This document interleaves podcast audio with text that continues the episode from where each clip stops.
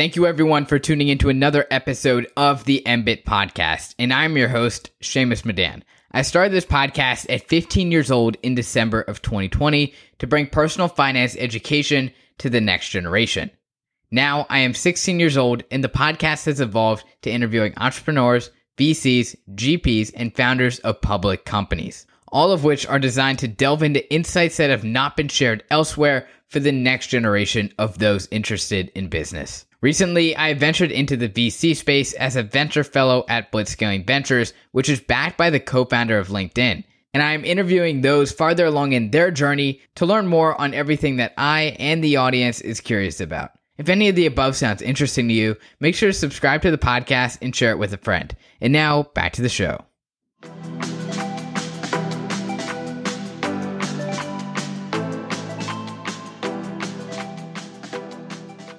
So today we have two very special guests, Hunter Walk, the founding partner at Homebrew, and Kate Beardsley, the GP of Hannah Grey, an early-stage VC fund revolving around investing in customer-centric founders. So first off, Hannah and Hunter, thank you for taking the time to join the show. It's a pleasure to have you both here today. Thanks so much. I want to amend that. Kate is also one of the founding partners of Hannah Grey. They are the Homebrew of 10 years later. Kate and her partner, Jessica, are doing amazing things, and Satya and I are excited to collaborate with them. Absolutely. Great to have you both on. So Hunter, let's start off with you. You first led consumer product management at YouTube, starting when it was acquired by Google back in 2003. And your first job in Silicon Valley, you did some product management for Second Life or LindenLabs. And for those of you... The original metaverse, right? Yeah, exactly. For those of you who don't know... Metaverse is all hot. Back then, my mother-in-law didn't understand why I was a female avatar running around in some weird virtual world. Yeah, and for those of you in the audience that don't know, Second Life was founded like over a decade ago. It was like the first version of the metaverse before all the meta and VR stuff today, and it still actually exists. And I think they have like 500,000 active users. It's kind of crazy the audience they've built up and continue to sustain. But would you mind walking through your background and how you became interested in venture? Yeah, absolutely. So I'm 48. So when I was coming out of undergrad and stuff like that, especially growing up on the East Coast, like I didn't know much about roles in tech companies, but I knew that interesting stuff was happening. I had the good fortune of being on a college campus, 91 through 95. Many of you weren't probably born then, but the world was around. But people still had like dial-up internet, like Wi-Fi wasn't around yet. But I essentially had a time machine. Being on campus during that period of time was like a time machine because you got a high-speed connection, you got an email address, you had campus-wide chat. You had the beginnings of a browser. It was pre-Mosaic, but it was like you could surf early websites. And so I got to peer into the future and be like, oh my God, this like 5 to 10 years from now, this is what everyone's going to be doing. And that got me very excited about, I guess, what you'd call today is the creator economy. The idea that everybody has the power to be creative and the most amazing things aren't only going to come from Hollywood backlots or record company recording studios, so on and so forth. I saw technology really as a way for people to create together and then earn money from their creations if they so desired.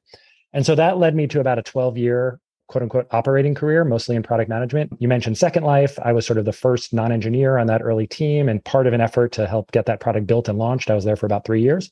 And after that, I joined Google, where I sort of had two roles over the course of a decade. First, I was working on AdSense, which I saw as the monetization vehicle for, let's call it like the text and image creator economy, right? People were building web pages, blogging, so on and so forth. And back in that day, like you couldn't make money off that unless you used really bad banner ads or pop-ups or pop-unders. And all of a sudden Google said, hey, there's this thing called contextual advertising. Let's go. That's actually also where I met Satya. So it was a really important moment that led to Homebrew. At the same time, I was sort of, if anything, I've been somewhat lucky to sort of be able to see slightly into the future, I guess, time machine or not. And I started to get really excited about video, was working on some video stuff at Google. Then the YouTube acquisition happened and it became clear that that's where the center of gravity was going to be. And I unintentionally got myself transferred over there. I tried to just transfer some projects to Chad and Steve. And instead they said, why don't you come over here? That led to an amazing 5 years with the team, growing the team and hitting a bunch of very interesting milestones, 1 billion users, all that type of stuff. I got a little bit burnt out on operating. I love product management. It turns out I love product, but I don't necessarily love management. And you sort of get promoted to your level of unhappiness, so to speak. And so I was going to leave and sort of take a year to just kind of polymath a little bit, angel invest, continue to build side projects, but not necessarily know what I was going to do. And then Satya, who I had stayed in touch with after he left Google, and we always wanted to work together again, wonderfully left Twitter, where he'd been running product. And in the end of 2012, we decided to talk about what we might want to do together. Neither one of us were thinking about doing venture, but when we started with a blank calendar and started talking about how we wanted to spend our time together and what we could imagine doing for the next 20 years, the idea of working with a small number of founders who are building, mission-driven founders, building the types of things that they had the insights into, right? So some investors say, oh, I want to invest in the types of things that I would want to work on. For us, it was almost completely the opposite, in the sense of most of the amazing companies being built today shouldn't be built by Satya or myself. They should be built by people who have some connection to the problem, but maybe we can be a force multiplier for them. And so once we wanted to do that, basically, we just had to come up with a business model. And so venture became the business model to enable the operating model, as opposed to the other way around, where I think people sometimes think about, I want to be a venture capitalist. Okay, how do I practice that? We sort of said, how do we want to spend our time?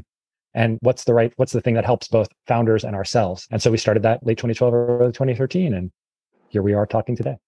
Yeah, and you mentioned how when you first went to college, you were starting to explore the internet. I know when my dad was telling me the story the other day, he had one of the first 15 email addresses for his initials. It's crazy how they were actually pretty early to that internet revolution. But so, Kate, you led special projects with Martha Stewart back in the day. After that, you became chief of staff at Huffington Post, to then being a founding member of the early stage VC firm, Lerer Hippeau, which is based in New York City. What was your pivotal point to switch into VC, and why start your own fund? First, thanks for having me. This is just really exciting to be here with you both. And I think I came into venture at a time where there was this shift from conventional path to VC, which everyone argues they don't have a conventional path now. So I think that's what's happened, is it's opened up to sort of anyone can be a contributor to the investing world, which I think is incredibly important to the support structure we're looking for to the next generation of entrepreneurs, because they also have alternative paths to becoming entrepreneurs. So there is this matchmaking and identification happening. I was one of very few women coming into the New York tech scene in 2008, which is when I sort of got my foot into technology. I was moving away from older media.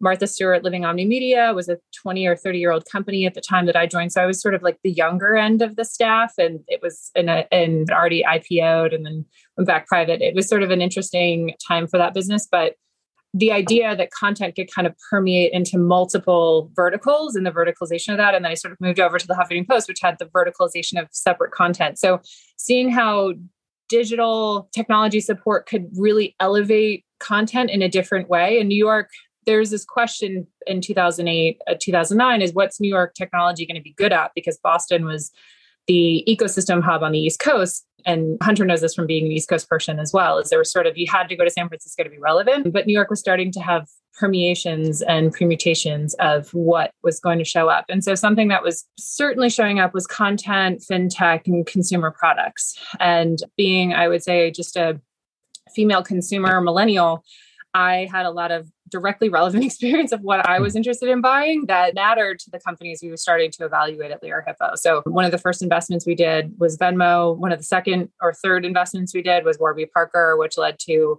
a number of sort of Warby spinoffs, the Warby of this, the Warby of that, like Birchbox, BaubleBar, Glossier. We were doing content like BuzzFeed. So it was just a really interesting time to be a part of an emerging fund and an emerging market in an emerging sector. And it was wonderful because I was on a very supportive team where everyone's voice mattered. And I also got to learn the entire, I would say, full stack operations of how to run a venture fund from day one, turning from angel investing into an institutionally backed fund, which arguably is not a skill set most people have gone through, but to be able to do it. I mean, we raised a fund almost every single year for 3 years. So it was just this rinse and repeat. And then I joined another small fund called Galvanized Ventures. So I was doing it again for the fourth time. And that kind of, I would say, experience just led me to have the confidence to say, I know how to build a firm. It's just always, of course, the question of, are we going to be good at this? Are we going to find the great companies? And we think we can, now that Jessica and I have been in the industry long enough to be backing repeat entrepreneurs who started something in 2008, 2009, and they're back again for the sort of second or third journey. And we have those relationships from 10 plus years ago, plus a decade's worth of experience on watching technology evolve. And I think one of the great things I learned from Ken Lear was that he would always draw just on his experience. Like, well, have I seen this before? Have I seen these sort of economic shifts before? And that's something that I feel like I'm going to date myself, but I'm 40. So not much younger than Hunter. And I've had enough work experience under my belt to be able to see certain trends come back around again. So I think that that's part of the perspective we have, Jessica and I, having the confidence to start our own fund. And when we speak of venture capital strategy, earlier contrarian is a strategy that, Hunter, you employ over at Homebrew. What's your process like when finding companies in industries that people are ignoring? And what are some of the spaces that people are overlooking right now that they probably shouldn't be? Yeah, absolutely. Look, we got really lucky early on. We were coming out of an operating environment and people thought, well, hey, you guys are going to do social media and ad tech because we were at, and video because we were at YouTube and Twitter. And actually we're like, well, we're kind of tired about thinking about that stuff. And frankly, we've been so inside the beast that like, we'd probably be pretty average investors in that area. We were too backwards looking, right? We had helped build the last generation of successful products. And I think you need sometimes an innovator's eye or a beginner's eye.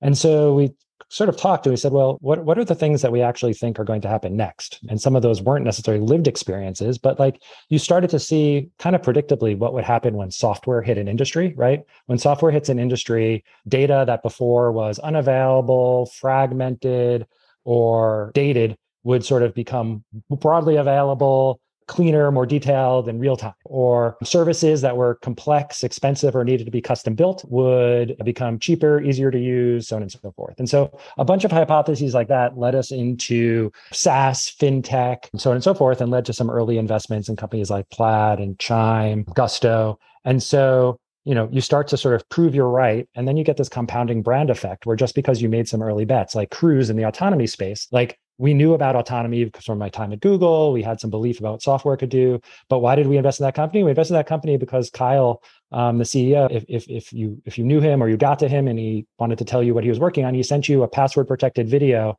of him driving down from San Francisco to YC Demo Day in an after-modeled Audi with the first generation of Cruise technology, where he could take his hands off the wheel and his feet off the pedals for stretches on the highway, right? So it wasn't just cruise control. It was like, I am driving and I'm not doing anything. Like when you see a video like that, like you invest, right? But then all of a sudden people are like, oh, you were early to self-driving cars. We knew though that quickly as that space heated up, and I think this is what's really important as an early stage investor, like that unless we wanted to go deep in specific, let's say a component of self-driving cars, like LiDAR or something, that very quickly the large funds were going to bid up, overfund sort of all the companies in the space. And all of a sudden as an early stage investor, that's no longer where you should be playing. There's plenty of funds who want to just be shadow investors to the larger funds. Hey, look, we co-invest alongside Andreessen, alongside Sequoia, so on and so forth. Like you can make money doing that if you get access and there's no adverse selection there. But like Satya and I didn't want to get other people's crumbs. We wanted to sort of find things that we thought would be the next generation of important companies and then help bring those companies to the larger funds when they were ready. And so something like Cruise led us to an investment in a company called Shield, which is doing autonomy and applied AI for Department of Military first responders type of stuff. Back in when we invested in this 7, 8, 9 years ago, it was quite contrarian because A, people still thought the government was a terrible customer. Turns out that actually how to sell to the government, they're an amazing customer. B, people thought DJI was owning the drone market because there had been sort of the crash of a lot of people kind of building their own hardware. We're like, A, Shield is not pioneering their own drone hardware. They're building off-the-shelf stuff. And B, if you think the government is going to buy Chinese drones for highly sensitive purposes, right, You're crazy. So we sort of anticipated some of sort of that conflict. And third, we knew from our experience in Cruise and elsewhere that like there's only a really small number of people who know how to do this stuff. And most of them are locked inside of Apple, Google, Tesla, places like Cruise, Uber at the time. And so the fact that that talent lives elsewhere who can compensate them highly, and the fact that like some people don't get or don't understand what it means to or take the same pride in working for a company that's going to serve government, that like if you could get a small collection of people who did that and they were mission driven, started by two brothers, one of them was a Navy SEAL, like you could actually build quite a pocket of talent, a very unique proposition for people who want to work on these sorts of companies. Long story short, they just closed a last round. They're a multi-billion-dollar company. The last generation of major government contractors, sort of military providers, have always been built off step function changes in technology, right? So rocket and jet engines were the sort of the Boeings, the Northrop Grumman, so on and so forth. And we think that like applied AI, ML autonomy is going to be the next set of, you know, $50 billion to $200 billion government contractors. And so stuff like that, I think, is the homebrew story, right? It's sort of, you start with a nugget, you start with an insight about what happens when technology hits a vertical. You decide if that's a vertical or industry that calls to you in some way, right? We can say no to a bunch of things, even if they have large TAMs or interesting startups, because we can't be all things to all people. And then you try to take a bet on things that are either kind of going to be misunderstood for a few years. Like I always tell the startups we back, like, it's fine for you to be misunderstood up until the Series B. Like, if you do what we think you can do, like, we can fund you now and we can get your A raised. But by the Series B, you have 3 to 5 years to sort of like be right about where this market is going. And those are the places where, as an early stage fund, if you own 5%, 10%, 15% of those companies versus owning less than 1% of a seed round that's at a $200 million or $100 million cap, that's where you make your money. That's where you return a fund, not just, you know, once over, but 5 to 10x over with a single investment. And so that's kind of been our strategy. Gotcha. It kind of reminds me of, I was talking to Tim Draper earlier this week, and it kind of reminds me of his strategy was separating out his fund into a bunch of different categories, like 3 or 4 categories. And then he'd have this other category, and that other category ended up being Tesla, which was autonomous cars. Yep. And then it would be, or electric cars. And then it ended up being Hotmail and all their big hits, which is like kind of funny. But so Kate, your fund is focused on founders who are focused on the customer. Now, these days, it can be especially or very easy for startup founders to get trapped into the notion that they have to continue to raise more capital, and their end goal and time ends up revolving around how to please investors and for more capital instead of focusing on the customer. Now, although back in the day when Cisco acquired Webex, they weren't focused on raising money, they did lose sight of their customer. And when Eric Yuan, who now is the CEO of Zoom, was former VP at Cisco, brought up the idea of rewriting the core code to be compliant with the mobile revolution and be more customer friendly, Cisco just ignored him. But being very driven at heart, he went to solve his customers' problems and build Zoom. If he never asked WebEx users their experiences, he might have never come across the issue in the first place. So how can founders work to keep their customer at the center of the decision-making over things like raising more and more capital?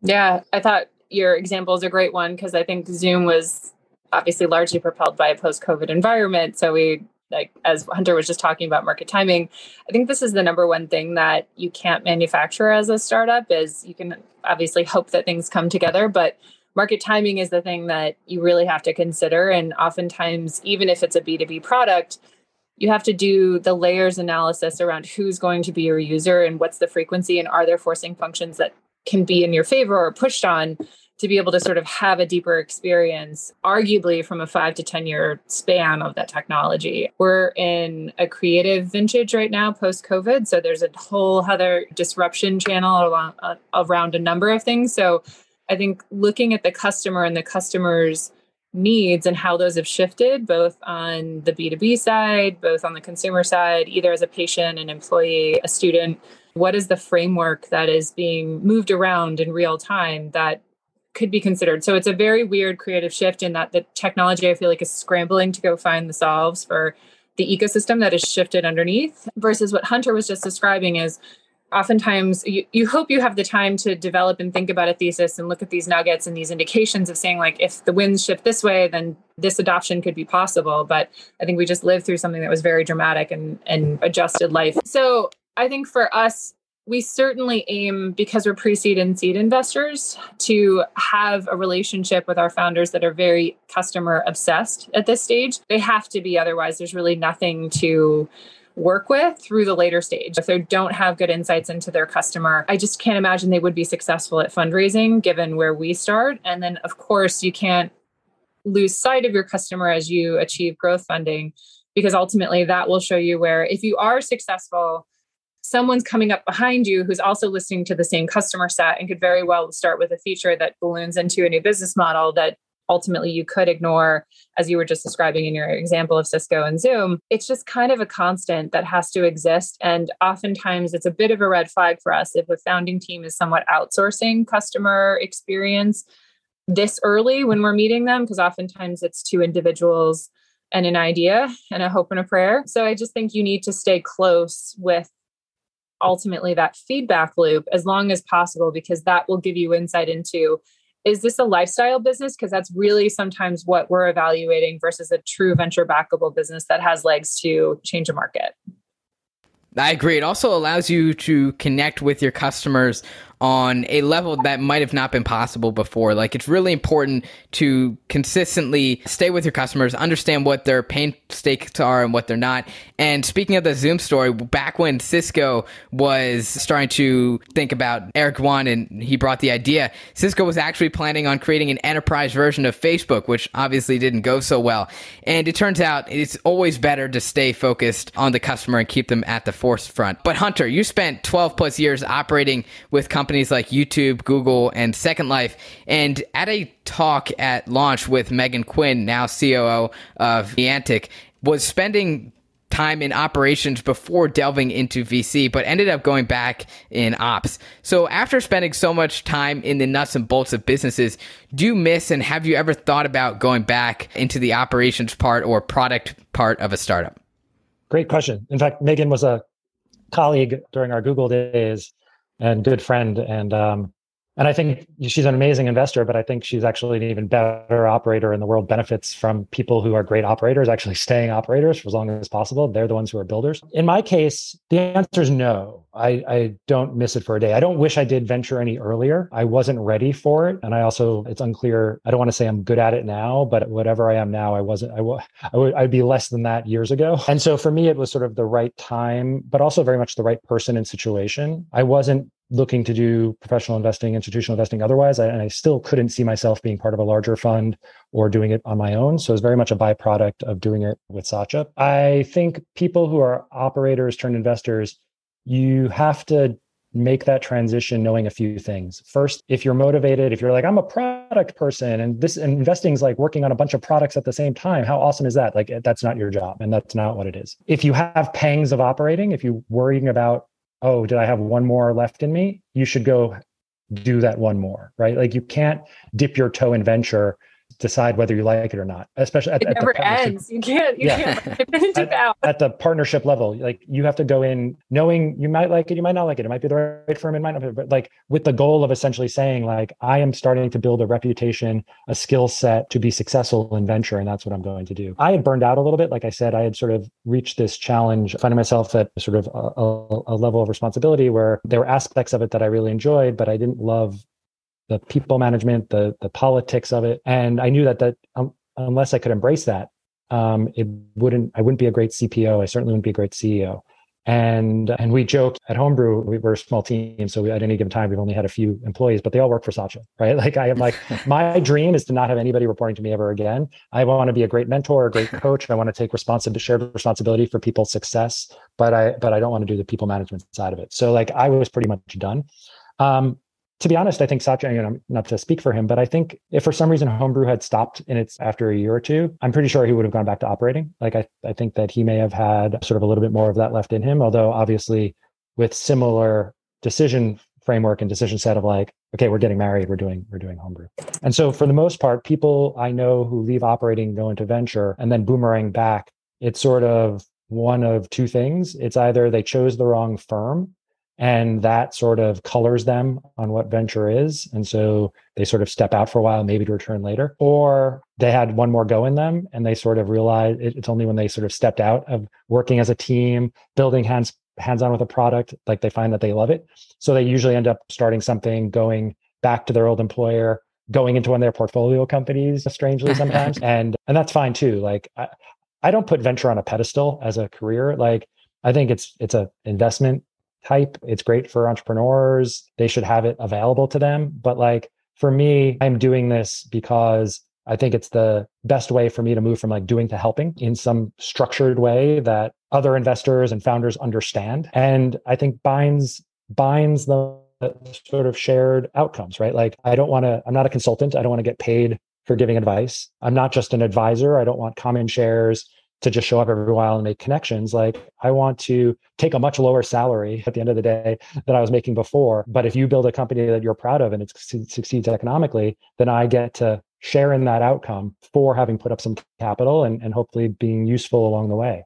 And for me, there's a purity of that. I don't forget I'm an investment manager. I don't forget I'm a salesperson. But ultimately, at the end of the day, I want the founders we back to build companies they're proud of. And our bet is that we've selected the right people working in the right markets, that those companies are also going to be quite valuable, rather than sort of thinking about that the other way around. Like, how can I get to a return no matter what, no matter who I'm working with, no matter how or what they're building, or no matter what my relationship is with those people over time? We're very, very sort of input focused to get the right outputs rather than starting with the outputs. Gotcha. And venture capital has been very hot recently, especially in 2021. There's been a lot of records set for the VC space.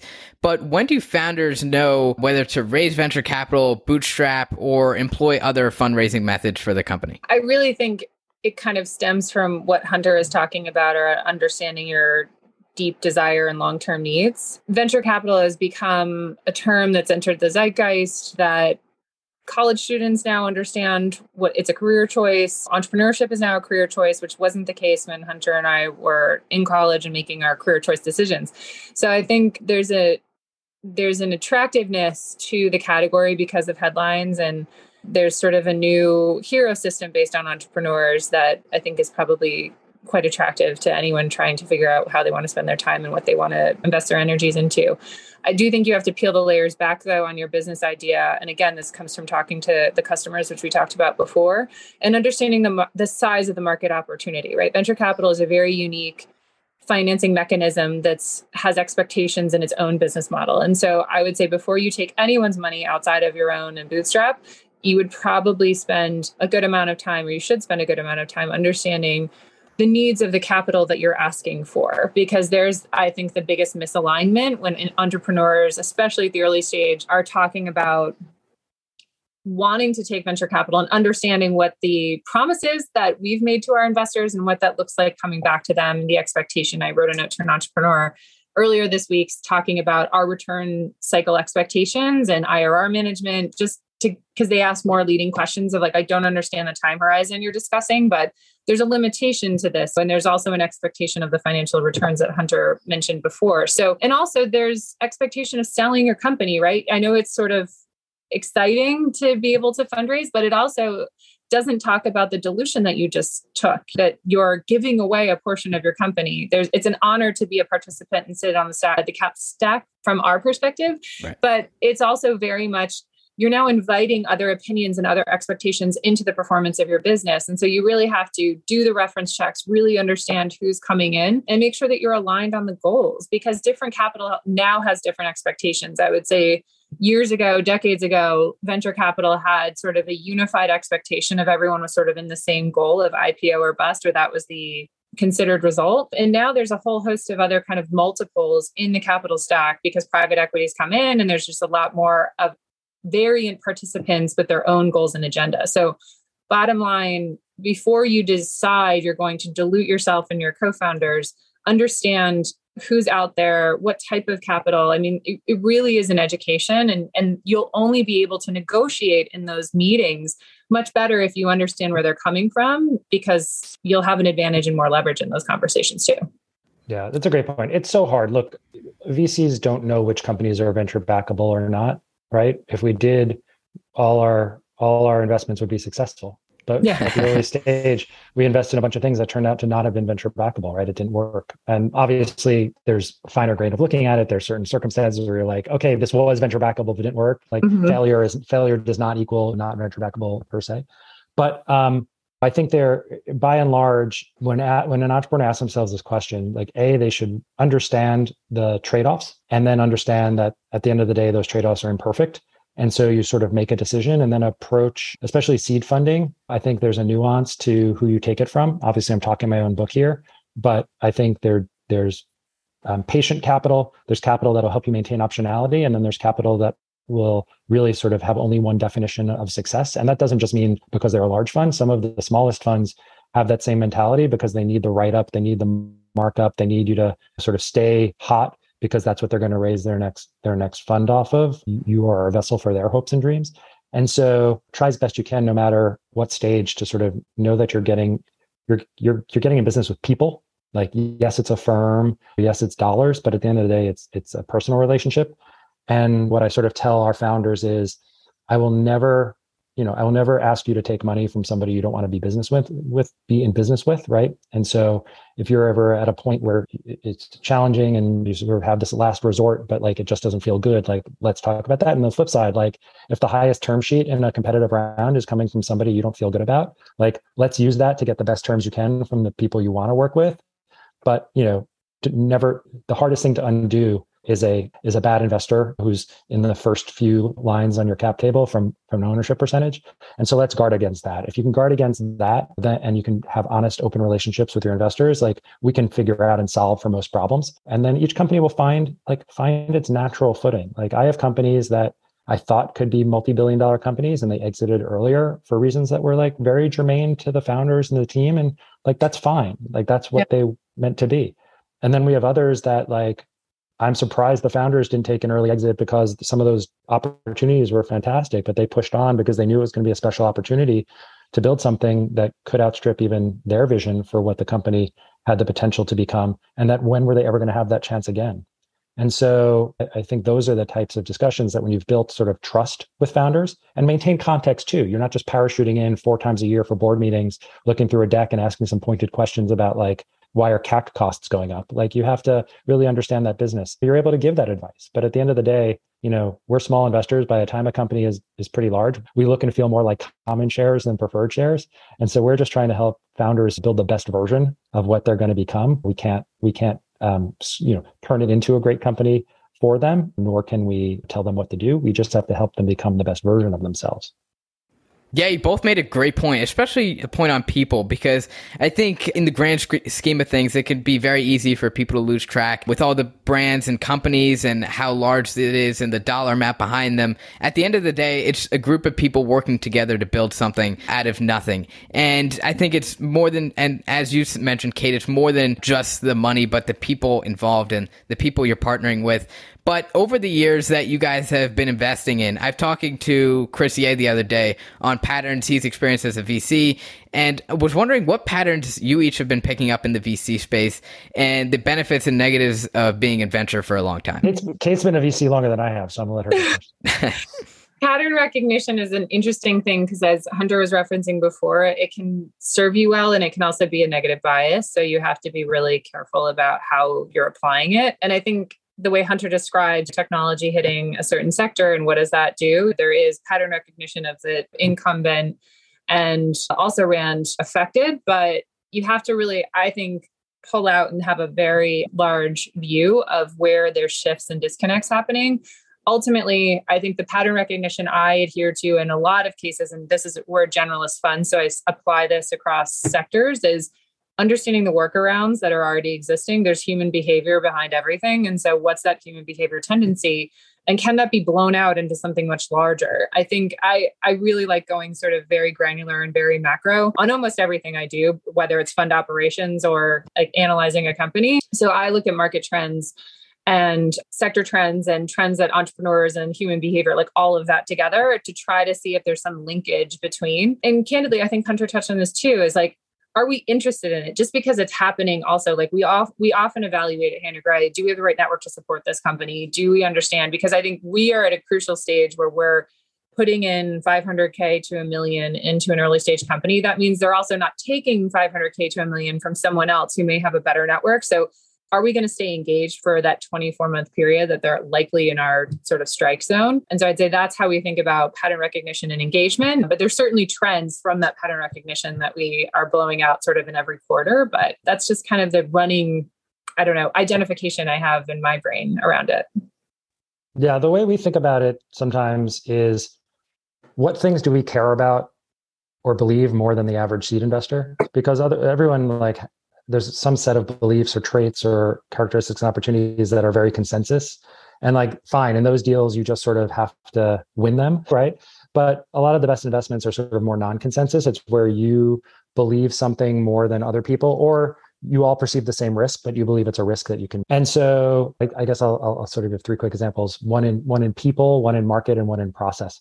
In people, I think we care a lot about resilience and grit and determination. There's a lot of very, very smart folks who've been protected from failure or been lucky enough to go to a great school, work at a great first company. And the truth is that like most things in a startup don't work exactly the way you think they are. So can you take a punch and get back up? Like, how much do you care about this? Are you resilient in the face of criticism? Are you resilient in the face of challenges, like that type of stuff? And so we that's one of the things we focus on a lot when we're trying to get to know somebody. From a market standpoint, I love markets where the problem is larger than the TAM. And the currently understood, like where the problem is large, urgent, and valuable, but the TAM lags the problem size and problem value. So you see that a lot in some of like the vertical B2B spaces where you look and you'd say like, well, software spend in this market is like $100 million. That's not a big industry. If even if they got 100% of it, like that would be a ceiling for them. And you're like, yeah, but that $100 million like represents 5% of the value of this problem because it's old V1 enterprise software still sold on CD-ROMs. Like 95% of this TAM is still in spreadsheets, faxes, emails. Like yeah. if you build like a high quality collaborative SaaS, like they're actually like, they're going to raise the ceiling on this. Like I love those businesses.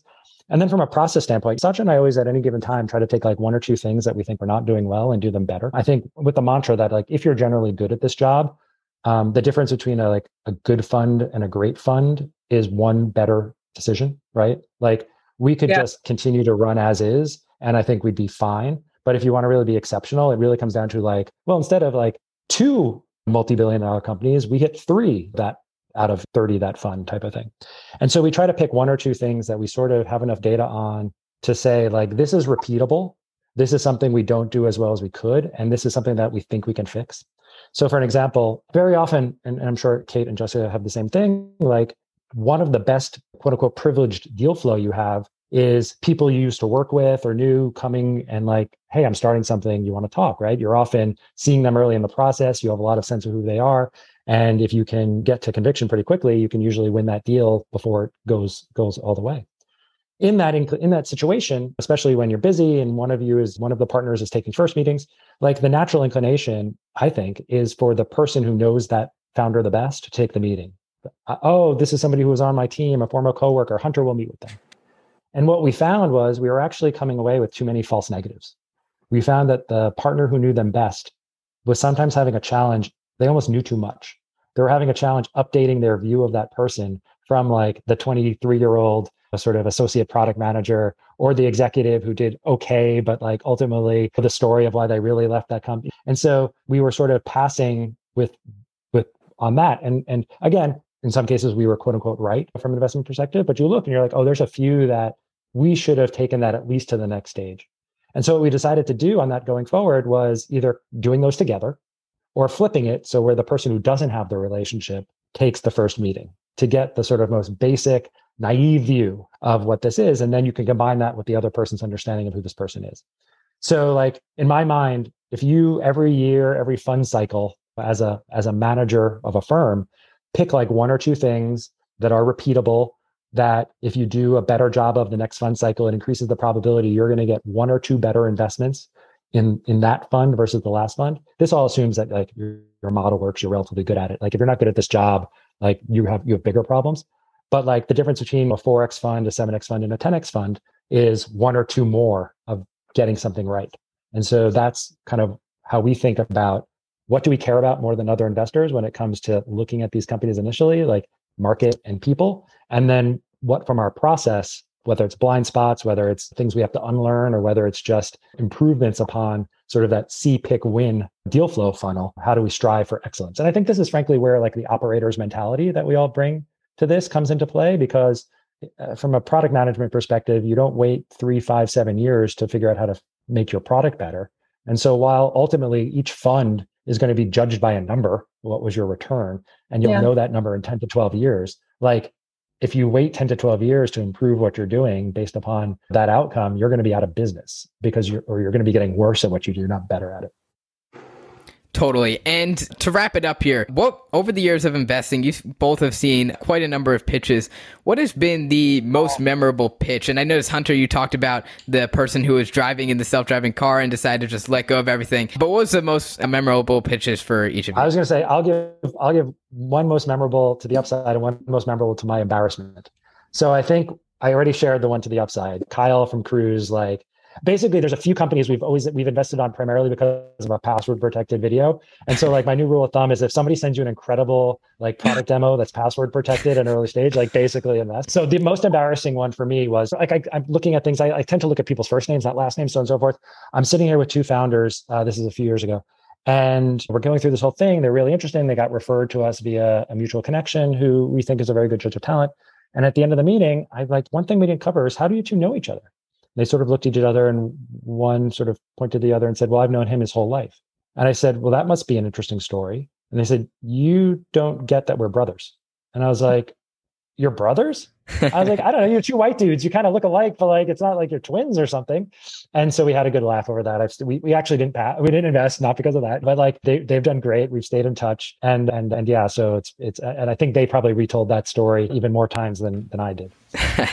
Brutal. I love it. I'd say my most memorable one is probably just it's early cemented in my brain. And I think this goes to the sort of showing versus telling. But yeah, Andrew Cortina created Venmo and like was like, I have something to show you, and like texted me $5. But I was like, and this was 2009. And I was like, this is the coolest thing I've ever seen. And it was just a moment in time where it just it all of a sudden started making sense. And the fact that he had already built it, had some rails and was just trying to kind of make sense of what to call it, but the use case was there and it was really fun. And I think that touches on the consumer surprise and delight that just, I immediately wanted to like run over and show everyone I knew and like text. And I think that also speaks to the staying power and virality of it still existing today. Yeah. I mean, and gosh, there's plenty of negative ones, but I think it also just comes down to I feel Hunter on this because there's so many meetings where either I wasn't prepared and I didn't get to read everything I wanted to. And yeah, a husband and wife team I didn't put together or something to that regard.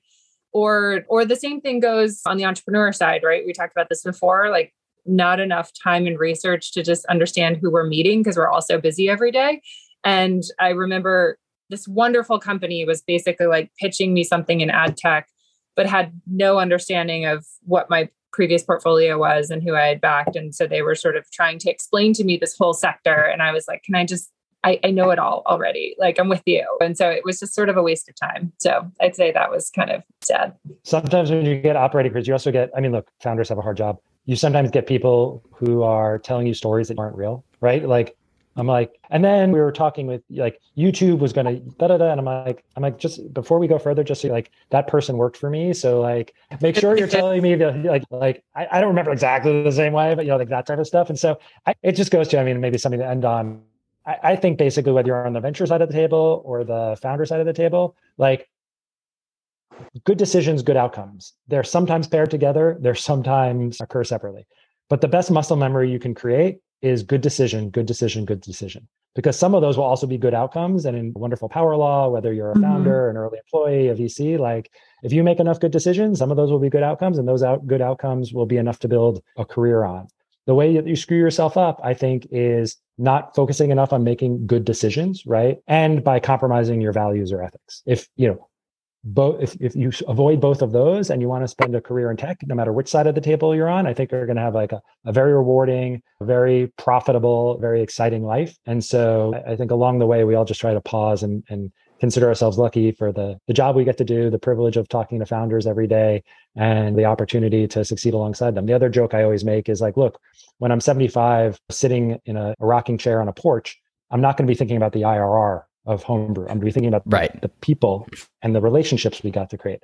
And then I pause for a second. I say, don't worry, the porch and the house that the rocking chair is sitting on will be a very nice house that the IRR paid for, but I won't be thinking about that. I'll be thinking about the people. And so if I could give any advice to founders, especially early on when you're taking money, I'd be like, your investors should be neutral to positive. If you don't like them or get freaked out during the investment raising process, it's not going to get better once the deal closes. And so be willing to walk away from capital that you don't want to be in business with, and then hold your investors accountable to delivering the value, the results, the time and effort that they promised you when they were trying to win the deal. If they worked harder to win the deal than they did to service the deal, that's not a good investor. And if we're on the same cap table together, you let me know because I'll talk to them. Totally agree. I think keeping your ethics at the forefront, along with a couple other things, is super important, especially when being a founder and a VC. Well, thank you both, Hunter and Kate, for taking the time to join the podcast. It's been a pleasure to have you here today, and I look forward to having you back in the future. Thank you so much.